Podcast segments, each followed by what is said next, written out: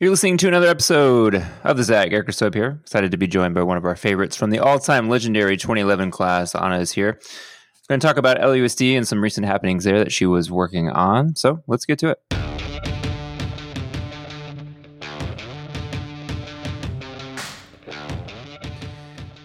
Ana, what do you remember about the 2011 class? It was a long time ago. It was a long time ago, but it was a great class, great people helped me decide that law school was something I wanted to do. So I am forever grateful to my fellow uh, classmates. Yeah, that was a good group, and I'm glad you stayed involved over the years. And I'm glad you went to law school because it actually uh, very much is pertinent to our conversation we're having today. So give folks a scoop first about where you work and what you spend most of your time doing. Sure. So I am a staff attorney now at the ACLU Foundation of Southern California. So I'm based here in LA, but I do work statewide, and my focus is education equity. So I get to work um, with schools, with parents, with students um, to kind of fight for students' rights at, in their classrooms and at their school sites. And when you went to law school, was that the kind of law you knew you wanted to do, or that come later in the game? Yeah, so I went to law school because I knew I wanted to be kind of like a social justice advocate, just with like a legal hat on, and so I wanted to do civil rights generally. Um, so I did take education law in law school. Um, fell into employment work first, which I loved, and then came over back onto the education side, which is close to work I used to do before law school. So I'm glad that I'm able to come back into space just now with an additional tool. And most people obviously know the ACLU, but do people misunderstand anything about the work that you do? What are some of the misconceptions that you find? Yeah, um, you know, sometimes I run into folks who say, you know, I like what you're doing here today on education, but I don't like the rest of the stuff that you do. You're like left leaning liberal, like crazy folks. um, and you do, you know, ridiculous things. But, um, you know, one of the things, you know, a lot of folks actually don't know that we do education work. Um, and so that's kind of like one of the small, like, misconceptions that we help clarify a lot of the time. We're most known, I think, for our like First Amendment work. Um, and right now, because of the climate that we're in, we're also very well known for our resistance against the federal government when they um, you know, try to take people's civil rights and civil liberties away or when they oppress immigrants. So we're really proud of the work that um, I'm really proud of the work that our colleagues are doing right now against the current administration. What kind of schools did you go to growing up, and was that a, good experience for you, or did anything that happened in your school experience make you want to do this kind of work now? Yeah, so I went to LAUSD public schools going growing up, um, but I think there were kind of like two big things that happened to me um, that really influenced me to kind of go on the track that I'm on. So, one, I saw that where you live really dictates the opportunities that are available to you. And so I started off at my neighborhood public school where all of my education was in Spanish. I didn't start learning English until later in life, but it really um, wasn't until we had an educator who told my parents if you want your kids to succeed, you've got to get them out of these neighborhood schools and get them into magnet schools. And so my school resisted, didn't want to give me my um, the choices application. And my first act of advocacy ever growing up was actually um, going to the library, getting the choices book anyway, um, despite my school's resistance, filling it out, telling my mom where to sign. My mom's not literate in either English or Spanish, so I did all my paperwork.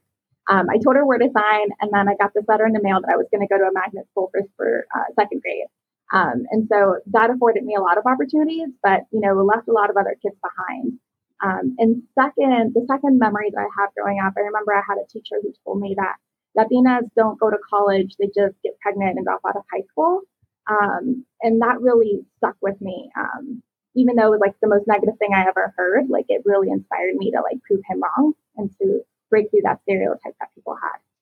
Yeah, that's really inspiring stuff. And so that I think inspiration that you took about taking agency in your own life has, led you to do some interesting stuff with LAUSD. So give folks a little bit of background on what you were involved with that happened at the last board meeting last week.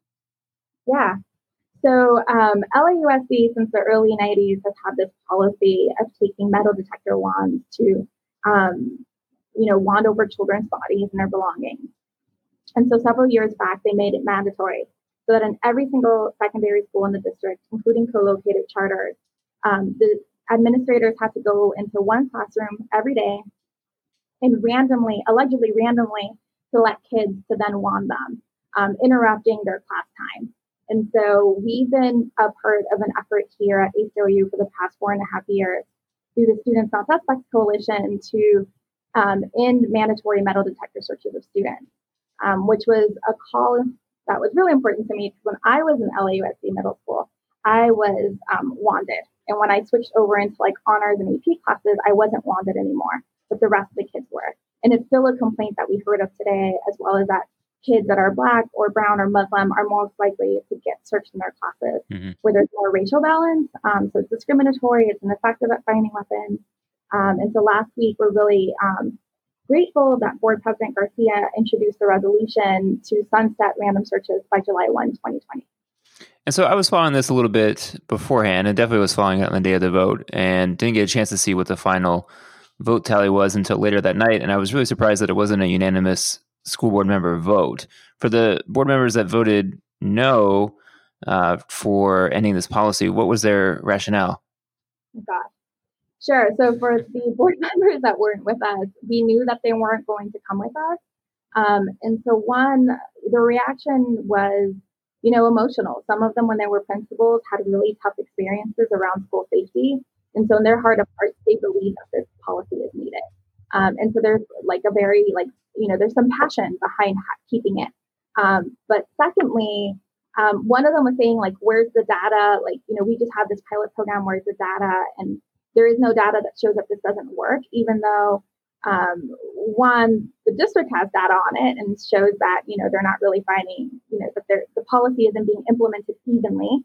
And then we did a report last year that we presented to them and gave to each of the board members with data. We had researchers go through thousands and thousands of search logs, um, and the search logs revealed that you know 60 or 61 percent of the items confiscated through random searches are school supplies. Mm. They're highlighters, they're markers. Um, you know, they're not weapons, which are the things that they're supposed to alleg- that they're allegedly finding. Um, so those were the two prime concerns, as well as like liability.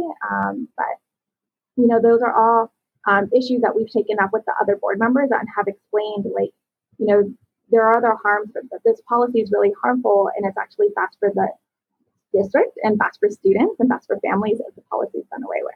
And even though you knew some board members were going to vote no and be opposed to this beforehand, were you surprised that it was board members who had so much school experience?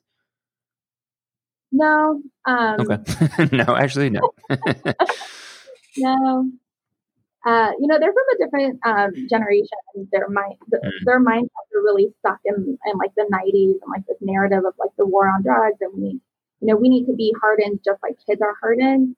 Um, and I, I think that you know, there are educators of all, you know, from a, a different age range who voted with us. Um, but I think that the district largely is moving towards, you know, restorative justice and, you know, trauma informed practices. And this policy just really flies in the face of all the progress that they're making in school climate reform. Yeah. So what happens now? So now, um, you know, students, uh, educators, parents, uh, advocates, we all now come together because um, the policy requires the superintendent to create like an alternative policy in the next year by July 1.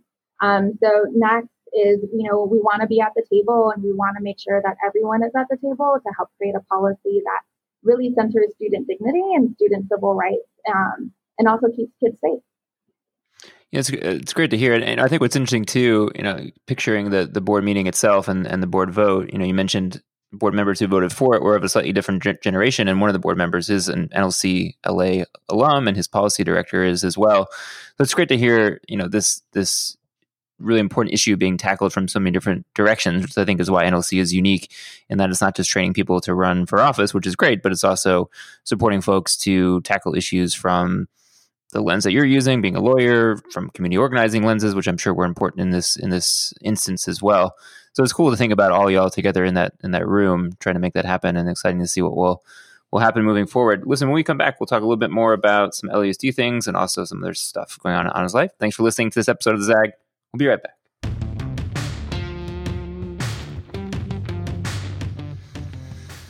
Yeah, I wanted to close out. One of your other loves besides law and equity is is animals and dogs. And you got a, a new dog recently, right? Yeah. Give me the scoop. Um, people want people want the dog news. What's the breed? What's the type? Yeah, give it. Give us. Give us everything. Sure. So Rosie is now a four month old pit bull rescue from Angel City Pit Bull, which is a really great um, animal rescue here in LA. Rosie's actually at my feet right now in the office. I work in a dog friendly office. Um, and she's a great big sister to two uh, cats at home, uh, Luna and Lola. And then we just bought a house, and there's a cat who just gave birth to four kittens. So we are also now taking care of a family of five cats. Okay. I think I missed the house buying part. Where did y'all end up buying? In our very own neighborhood. Okay. So we're in Mid City. Nice. And how long was that process, given that your your partner loves real estate and likes to look at things? Um, the day he decided that we were going to buy a house was the day that he started making offers um, and one of the offers stuck. So I'm really happy that we are now co-owners, um, and I'm on my way to in the future buying a house that my mom can live and retire in. Nice. Yeah, that's good to hear. I'm excited for y'all. Hey, uh, you know, listen, we are wrapped with NLC Institute for 2019, and we're kind of switching into recruitment mode and looking for the next great set of fellows for for 2020. For folks listening to this, who would you recommend to them um, to suggest to apply to the NLC fellowship? What kind of profile of person usually gets you the most excited to tell them about the fact that NLC is something they should do? Yeah, I get really excited when I meet folks that are excited and passionate about creating change in their communities um, and, and kind of, you know, have that spark in them that they want to do something and that, you know, this space might be a really good way for them to like widen their network and gain some skills to be able to accomplish their vision and their dreams for their communities. Yeah, good idea. Well, listen, you can find out more information about how to apply to NLCLA at www.newleaderscouncil.org. And you can also nominate people you might know who would be interested in hearing about what the program offers. And there'll be different recruitment events coming up throughout the late summer and definitely into the fall. And until next time, make sure to catch past episodes of the Zag and all the places you get your podcasts Apple, Google, uh, Spotify, SoundCloud, Stitcher, all the places. And there's a lot of episodes there, about 130 or so to check out. So until next time, we'll catch you soon.